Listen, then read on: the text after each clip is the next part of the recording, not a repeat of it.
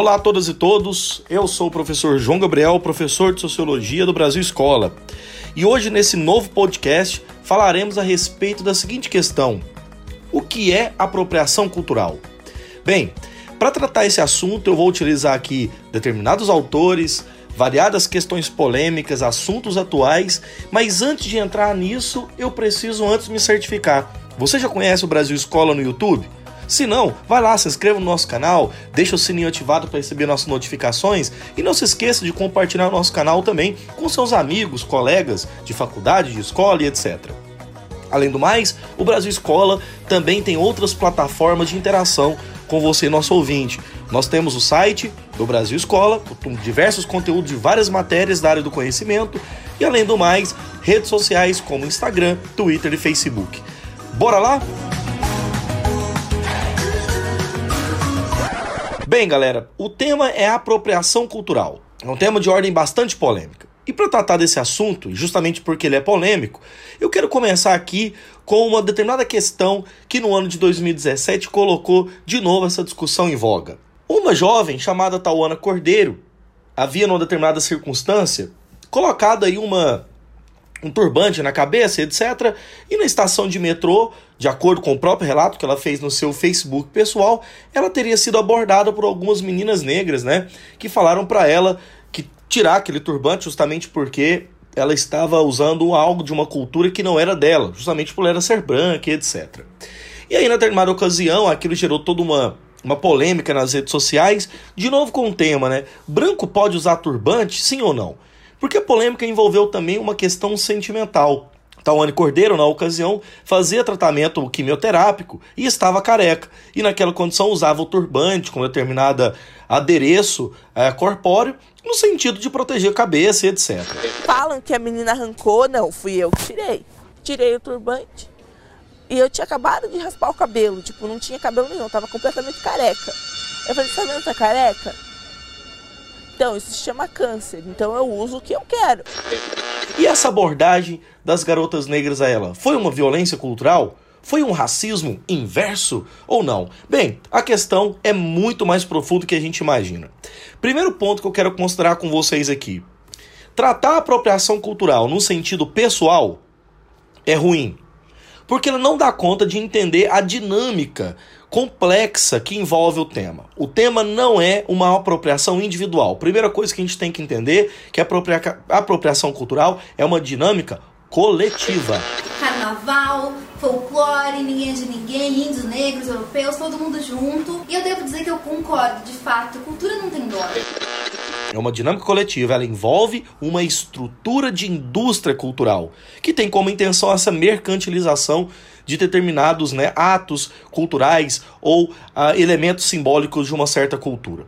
Segundo ponto de alerta: pensar a apropriação cultural não é pensar nenhuma forma de purismo cultural, mas é entender as nuances complexas do racismo e do racismo estrutural que existe na nossa sociedade. Terceiro ponto. As redes sociais nivelam por baixo as discussões. Discussões das redes sociais, elas nivelam a tons bastante acusativos ou questões esquemáticas ou formas de pensamento que simplifica uma questão que é tão dinâmica e tão complexa.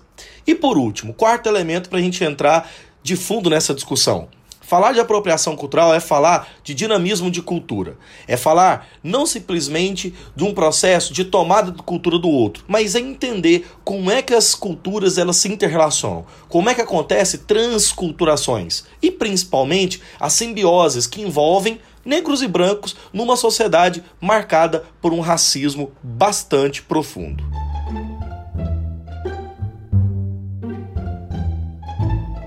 Portanto, se a gente pega essas introduções gerais que eu estava então aqui elencando, a gente pode tentar dar uma definição do que é apropriação cultural. Então, bastante atenção nesse momento.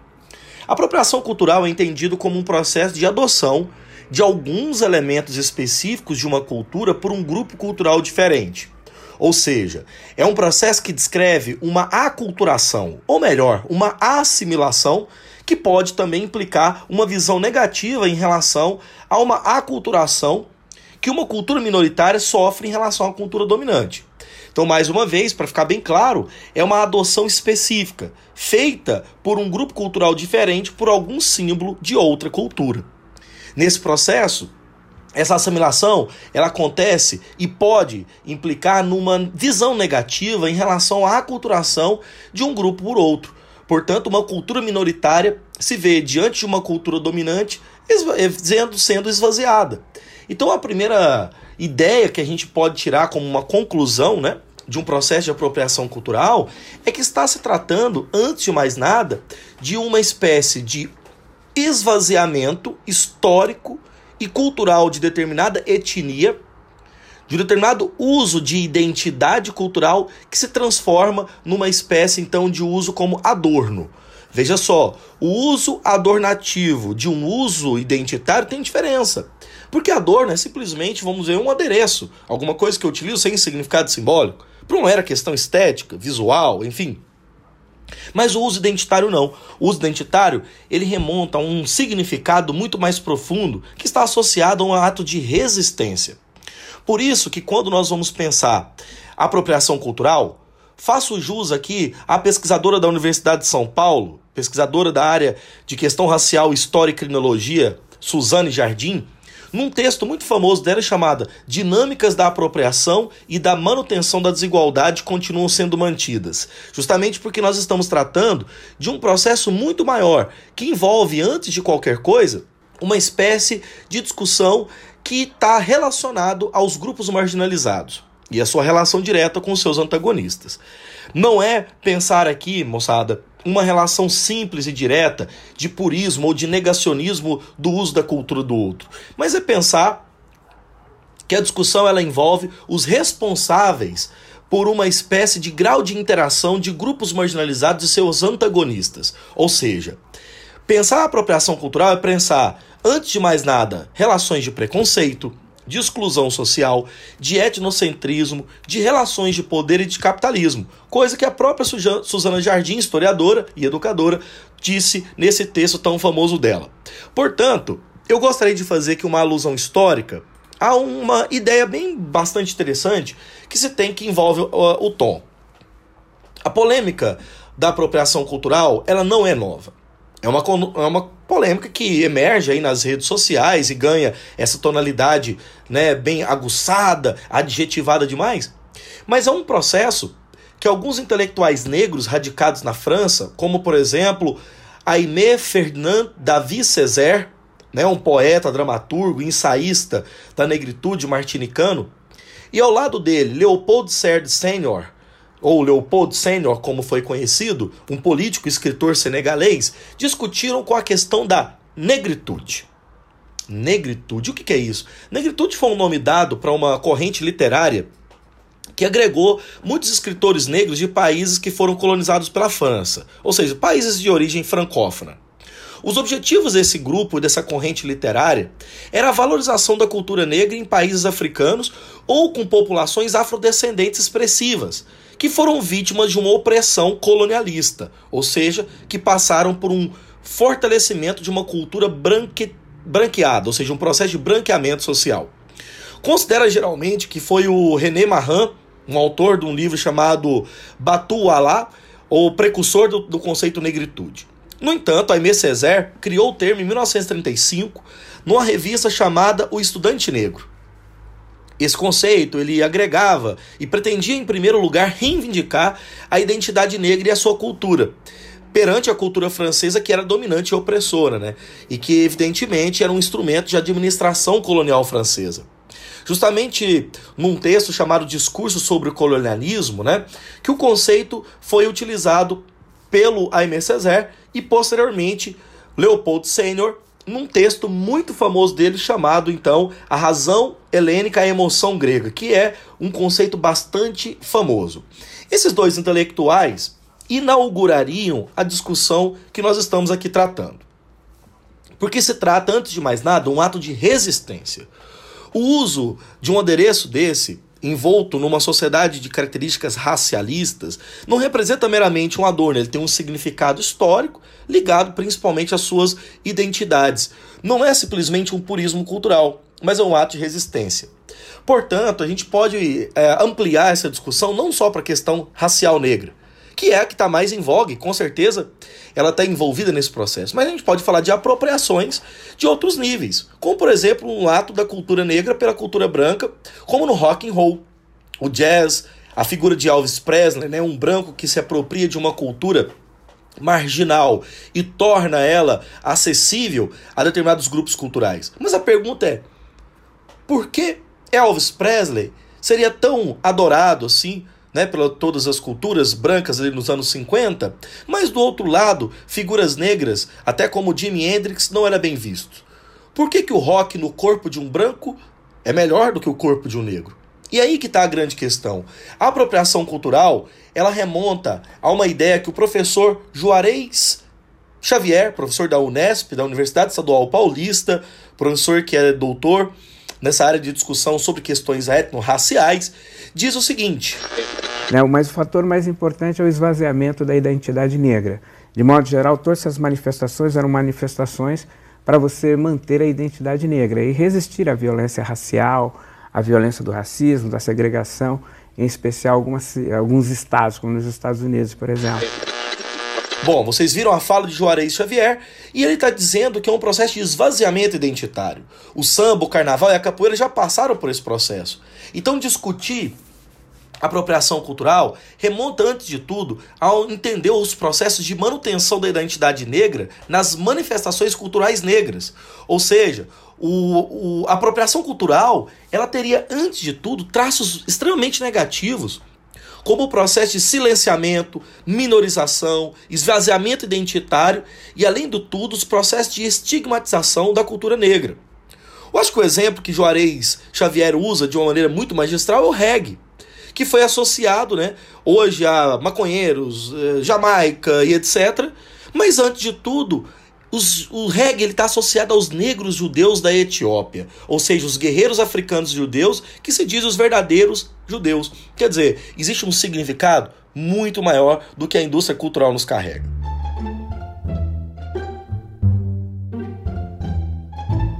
Nesse âmbito também, a gente pode destacar, para aprofundar ainda mais sobre o tema, algumas questões polêmicas que foram envolvidas em outros processos para relacionar com a ideia da indústria da cultura, indústria cultural, termo que a filosofia tratou muito bem com Adorno e Horkheimer, a gente tem, por exemplo, uma feminista negra chamada Stefane Ribeiro, né, que concorda que o debate não pode ser problematizado sobre uma perspectiva individual. Para ela, o critério deve ser pensado de maneira sistemática ou sistêmica e estrutural.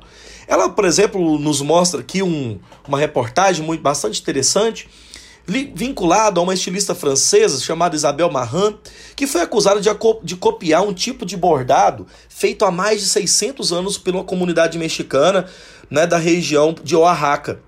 E, curiosamente, a polêmica envolvia que a estampa de Marran era comercializada para fins culturais, para fins econômicos, a mais de mil reais, enquanto as túnicas tradicionais das mulheres dessa região mexicana saíam por aproximadamente 65 reais. Olha o que ela vai dizer. A enorme lucratividade adquirida pela estilista e sua marca nem chegará perto da comunidade. Para quem a manutenção da sua identidade é mais do que estética, é uma forma de resistência e resiliência. Ao falar de apropriação cultural, estamos questionando um ramo dessa árvore do racismo estrutural, que atinge diversos povos não brancos, comumente criticados, perseguidos e massacrados por sua identidade.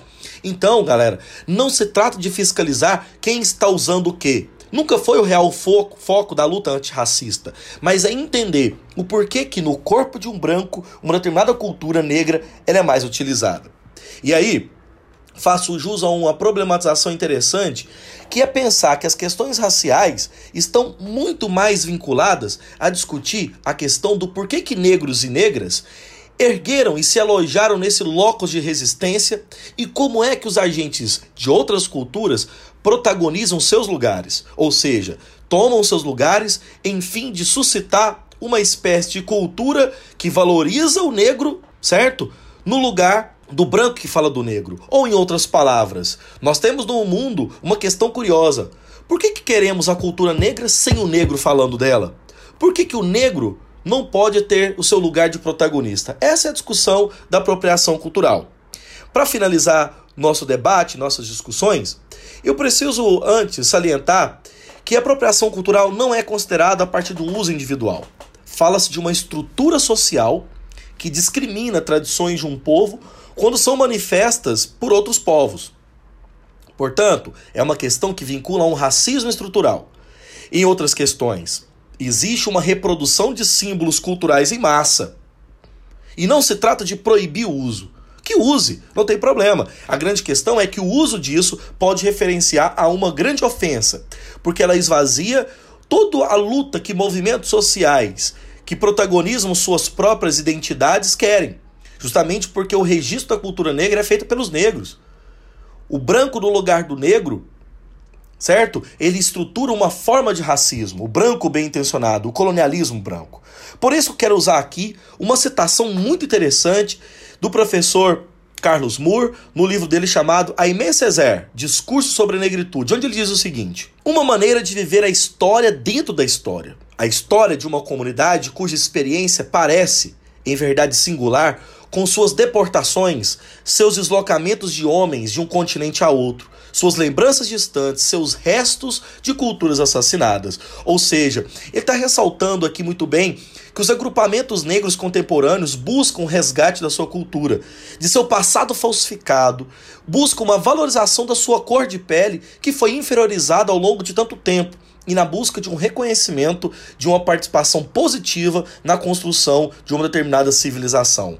Portanto, o professor Kabengele Munanga professor congolês que escreveu o livro chamado Negritude, Usos e Sentidos, vai justamente ressaltar que a importância da de discutir a apropriação cultural é entender como que os símbolos das culturas negras são apropriadas de uma maneira extremamente sutil.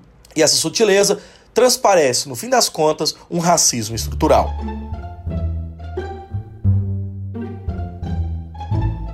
Bom, senhores, Nesse podcast, nós utilizamos algumas referências históricas que foram aí tratadas. Primeiramente, as obras, os livros no qual eu destaco, que foram utilizados por mim e também são importantes para vocês. O livro Pele Negra, Máscaras Brancas, do Francis Fanon, publicado pela editora da Universidade Federal da Bahia no ano de 2008. O livro Aimé Césaire, Discurso sobre a Negritude, de Carlos Moore, publicado em Belo Horizonte pela editora Nandiala em 2010.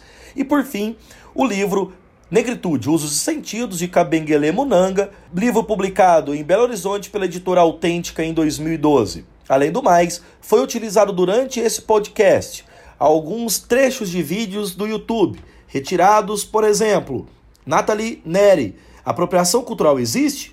Pode branca usar turbante? Professor Juarez Xavier, na entrevista para a Unesp Notícias sobre apropriação cultural. E o último vídeo, utilizado Caminhos da Reportagem, Apropriação Cultural da TV Brasil. Além do mais, utilizei como reportagens do, durante nossa, nossa fala Caminhos da Reportagem, Apropriação Cultural da TV Brasil, utilizando Isabel Marran versus México com caso de apropriação cultural do site Lilian Pace. Além do mais, o texto Desapropriação Cultural Preta nos Espaços Negros, do professor Juarez Xavier no site gele10.org. E por fim, no, no texto Por que é importante entender a apropriação cultural do site Catraca Livre. Esse foi mais um podcast do Brasil Escola e eu agradeço você pela audiência. Um grande abraço. Mas não se esqueça, espera aí, nos acompanhe nas redes sociais, Facebook, Instagram e Twitter. Acompanhe também o Brasil Escola no YouTube. Adoramos ter a sua audiência. Um grande abraço para você e te aguardo no nosso próximo podcast.